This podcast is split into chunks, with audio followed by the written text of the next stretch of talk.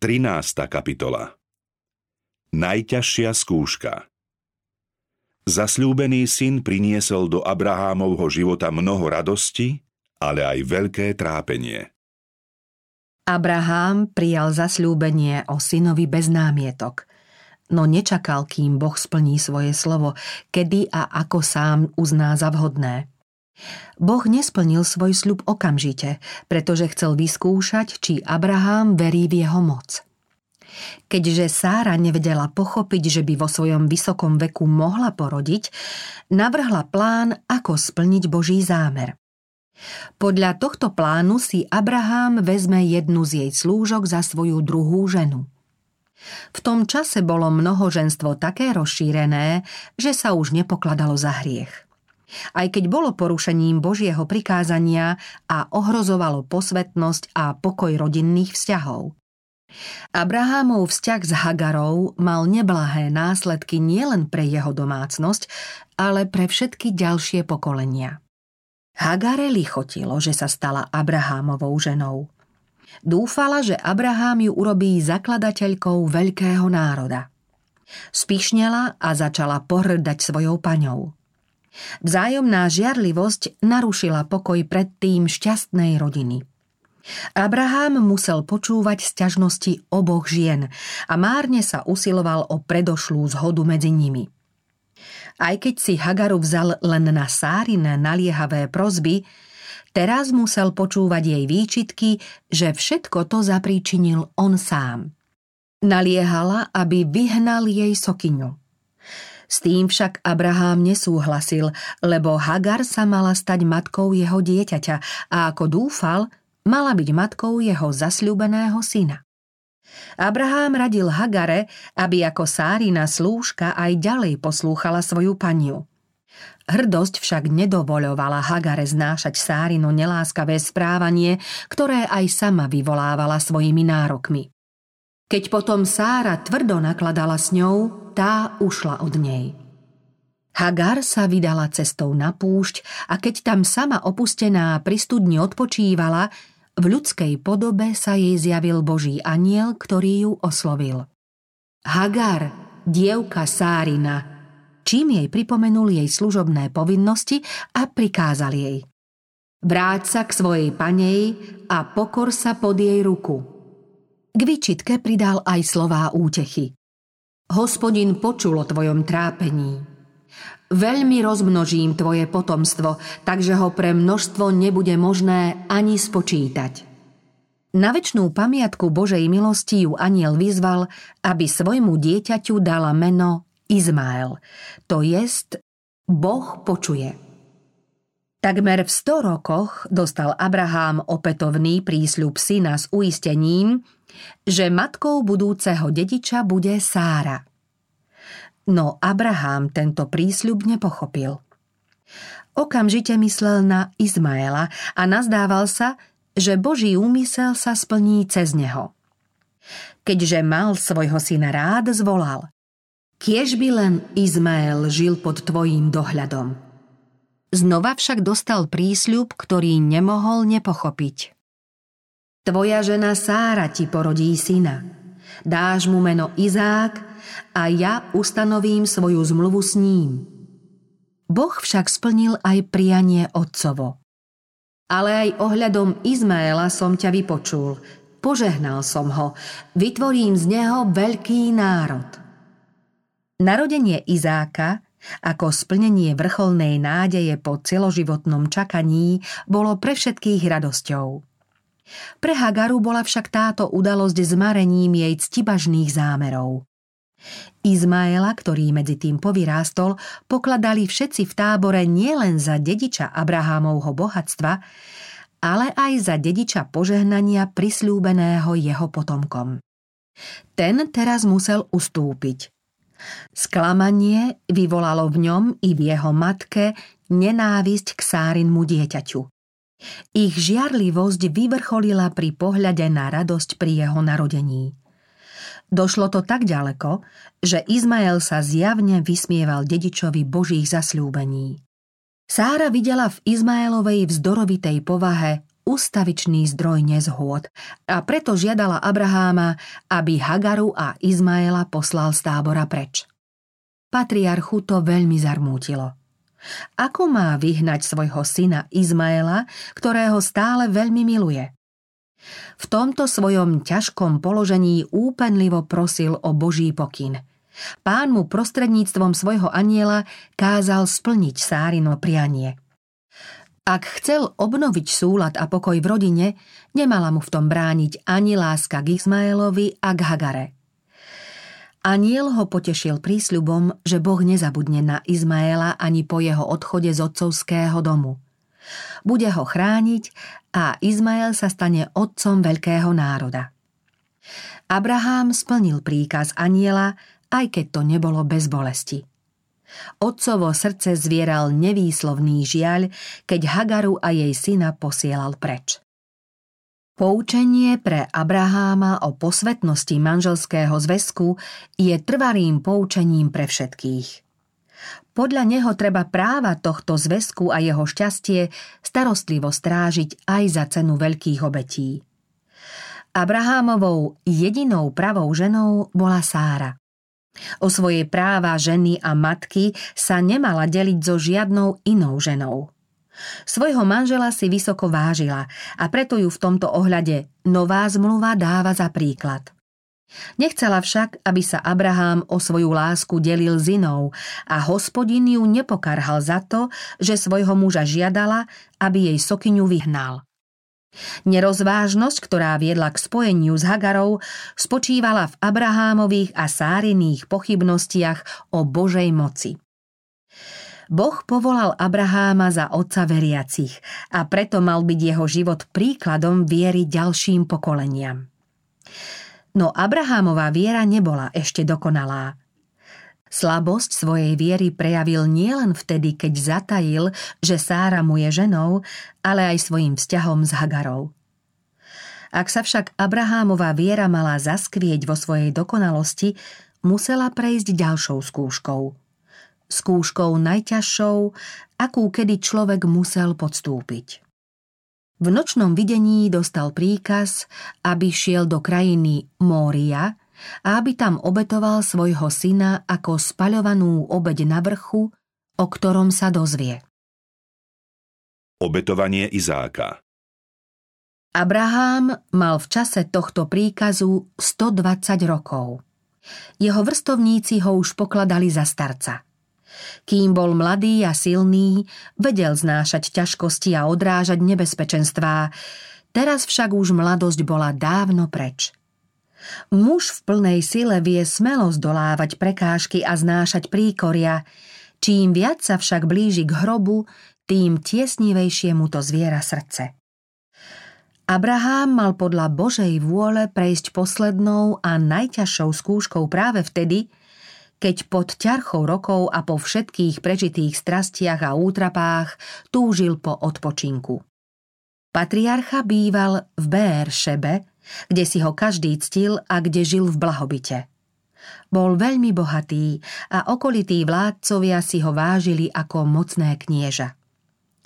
Na rozsiahlých rovinách okolo tábora sa pásli tisíce jeho oviec a veľké čriedy dobytka. Jeho správcovia tu mali stany a tu boli aj príbytky jeho verných sluhov. Pri ňom rástol a mužnel jeho zasľúbený syn. Ako by ho nebo požehnávalo za život plný trpezlivého očakávania a dlho odkladaného splnenia nádeje. V poslušnej viere odišiel Abraham zo svojho rodiska, kde zanechal hroby otcov i príbytok svojich príbuzných. Krajinou prisľúbeného dedičstva putoval ako cudzinec. Veľmi dlho čakal narodenie slúbeného dediča. Na Boží pokyn poslal preč svojho syna Izmaela – Teraz, keď vytúžený syn dosiahol mužný vek a keď si patriarcha myslel, že sa mu splnili nádeje, stojí pred ťažšou skúškou, než boli všetky doterajšie. Nikto nepochybuje, že príkazné slová museli patriarchovo srdce zovrieť úzkosťou. Vezmi svojho syna, svojho jediného syna Izáka, ktorého miluješ, a obetuj ho tam ako spaľovanú obeď. Izák bol svetlom Abrahámovej domácnosti, no predovšetkým dedičom zasľúbeného požehnania. Keby tohto svojho syna mal stratiť následkom nehody či choroby, srdce milujúceho otca by mu od žiaľu muselo puknúť. Jeho šedivú hlavu by zármutok ešte viac nachýlil. Teraz mal na Boží príkaz vlastnou rukou preliať krv tohto syna. Príkaz mu pripadal nielen strašný, ale aj nesplniteľný. Pokúšiteľ mu pohotovo našepkával, že určite bol oklamaný, pretože Boží zákon prikazuje nezabiješ. A Boh by nežiadal to, čo raz zakázal. Keď Abrahám vyšiel zo stanu a podíval sa na pokojnú nádheru jasného neba, pripomenul si zasľúbenie, ktoré dostal takmer pred 50 rokmi, že jeho potomstva bude nespočetne mnoho ako hviezd. Ak sa má zasľúbenie splniť cez Izáka, prečo by mal tento syn zomrieť? Abraham takmer uveril, že sa mohol zmýliť. V pochybnostiach a v tiesni padol na zem a vrúcne ako nikdy predtým prosil o uistenie, či túto strašnú povinnosť musí vykonať. Rozpomenul sa na anielov, ktorí mu zjavili Boží zámer zničiť Sodomu a súčasne mu oznámili narodenie syna Izáka. Šiel na miesto, kde sa niekoľkokrát stretol s nebeskými poslami v nádeji, že sa azda znova s nimi stretne a dostane ďalší pokyn. Neprišiel mu však nikto pomôcť. Zdalo sa mu, že sa prepadol do tmy. V ušiach mu stále znel Boží príkaz. Vezmi svojho syna, svojho jediného syna Izáka, ktorého miluješ. Tento príkaz bolo treba poslúchnuť, a Abraham nemal odvahu otáľať. Svítalo a on sa musí vydať na cestu. Vrátil sa do stanu a šiel k lôžku, na ktorom Izák spal hlbokým a pokojným spánkom mladíckej nevinnosti. Otec sa na chvíľu zadíval do milej tváre svojho syna a rozochvel sa. Potom odišiel k Sáre, ktorá tiež spala. Má ju zobudiť, aby ešte raz mohla objať svoje milované dieťa? Má jej oznámiť Boží príkaz? Hľadal u nej úľavu pre svoje srdce a chcel si s ňou rozdeliť strašné bremeno zodpovednosti. Váhal však v obave, že by mu v plnení Božieho príkazu mohla brániť. Izák bol jej potešením a pýchou – jej život bol s ním natoľko spätý, že by materinská láska mohla túto obeď odoprieť. Abraham nakoniec svojho syna predsa len zobudil a oznámil mu, že dostal príkaz na vzdialenom vrchu priniesť obeď. Izák často sprevádzal otca k obetným oltárom, ktoré otec na svojich cestách postavil. Preto ho táto výzva nejako neprekvapila – Príprava na cestu netrvala dlho. Na osla naložili drevo a s dvoma sluhami sa vydali na pochod. Otec so synom šli vedľa seba bez jediného slova. Patriarcha rozmýšľal o svojom desivom tajomstve a na rozhovor ani nepomyslel. Uvažoval skôr o Izákovej milujúcej matke a o dni, keď sa k nej vráti bez syna. Vedel, že ak synovi vezme život – smrteľne tým zraní jej srdce. Najdlhší deň Abrahámovho života sa chýlil ku koncu.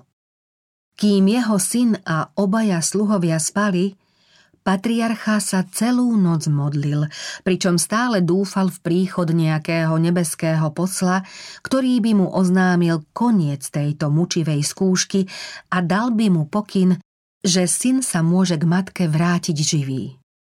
Jeho zmučená duša však nepocítila nejakú úľavu. Svitol aj druhý, nekonečne dlhý deň a nadišla druhá noc, ktorú Abraham strávil v skrúšenej modlitbe. V ušiach mu pritom stále zaznieval príkaz a desilo ho pomyslenie, že ak ho splní, zostane bezdetný. Satan ho tiesnil pochybnosťami a prebúdzal nedôveru. Abraham však víťazne odolával jeho pokušeniam. Keď sa patriarcha na úsvite tretieho dňa chystal na ďalšiu cestu, severným smerom zbadal sľúbené znamenie. Nad vrchom Mória sa vznášal oblak slávy. Patriarcha pochopil, že hlas, ktorý ho oslovil, bol z neba. Abraham ani teraz nereptal proti Bohu. Posilu čerpal zo spomienok na dôkazy Božej dobroty a vernosti – či nedostal syna, ktorého z ľudského hľadiska už nemohol očakávať? Nemá teda ten, ktorý mu tento vzácný dar prepožičal, právo vziať si svoje vlastníctvo späť? Potom si dôverivo pripomínal zasľúbenie.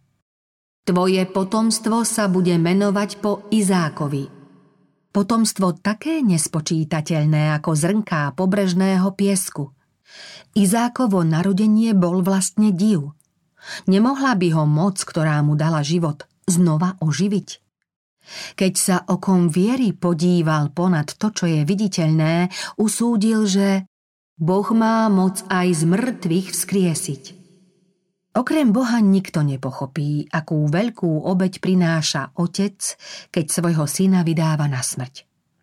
Abraham chcel, aby okrem Boha nikto nebol svetkom jeho lúčenia so synom.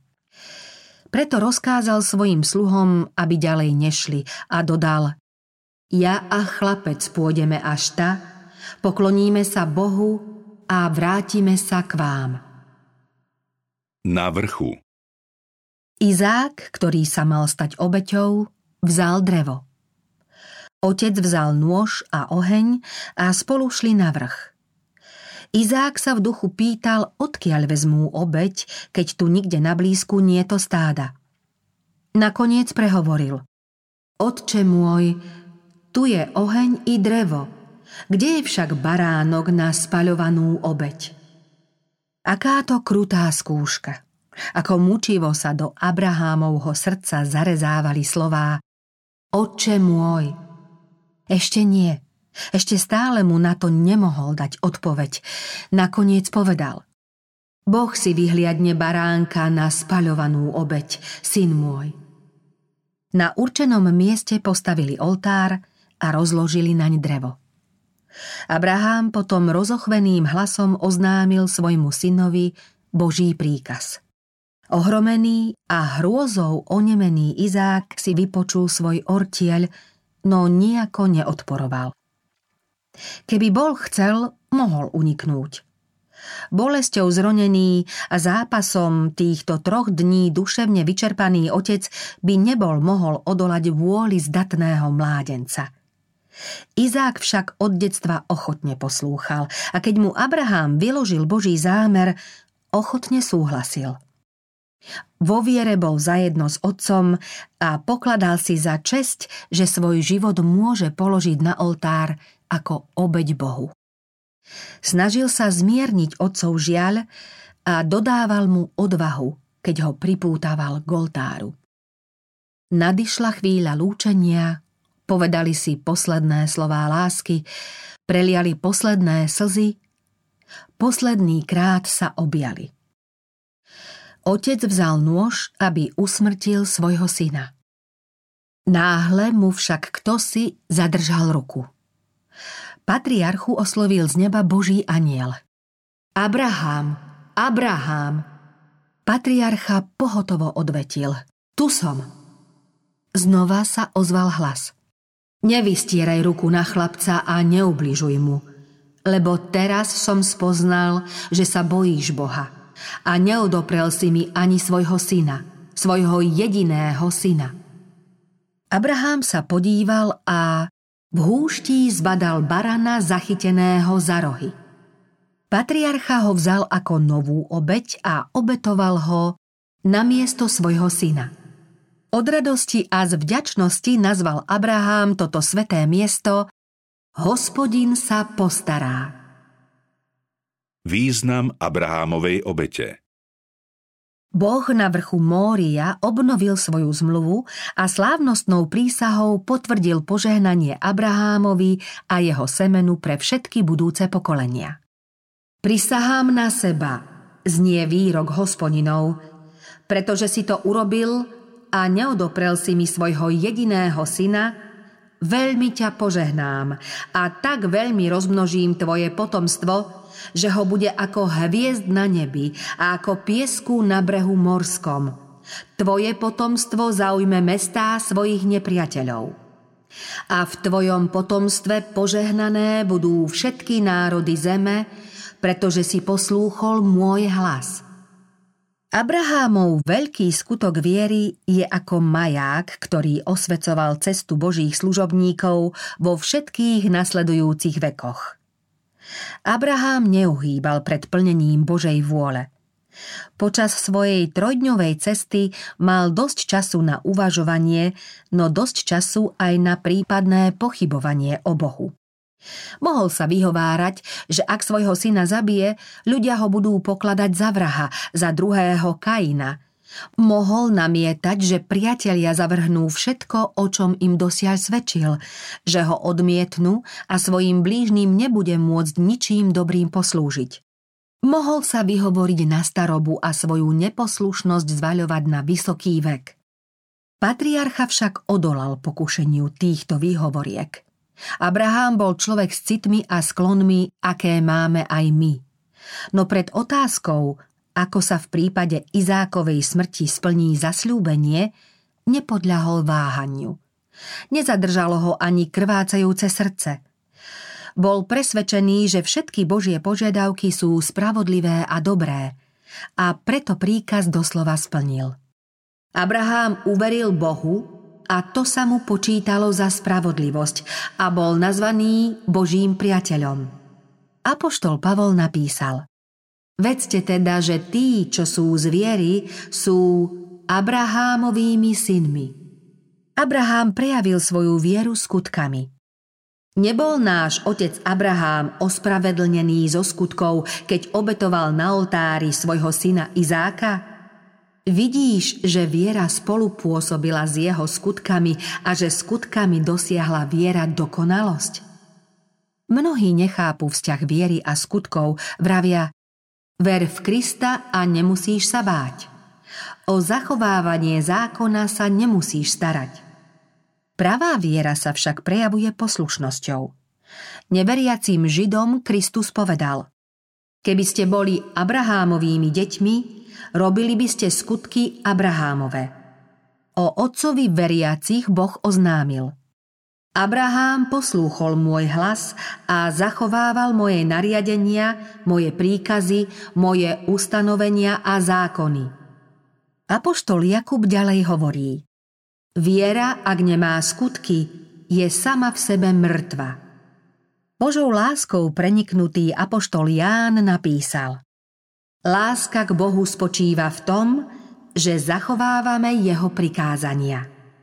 Pred obrazmi a zasľúbeniami Boh vopred oznámil Abrahámovi radostnú zväzť. Patriarcha vierou očakával príchod vykupiteľa. Kristus povedal Židom Váš otec Abrahám zaplesal, že uvidí môj deň. I videl a zaradoval sa. Baránok zabitý na miesto Izáka predstavoval Božieho syna, ktorý mal byť obetovaný za nás. Keď človek následkom prestúpenia Božieho zákona prepadol smrti, otec s ohľadom na svojho syna hriešnikovi vraví Ži, našiel som výkupné.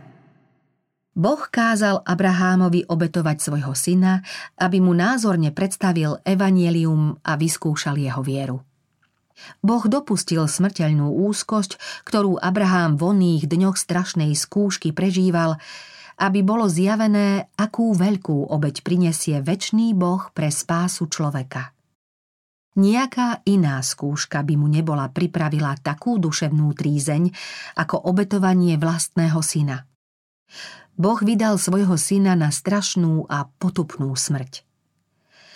Anieli, ktorí boli svetkami poníženia a duševnej úzkosti Božieho syna, nemohli na rozdiel od Izákovho prípadu zasiahnuť.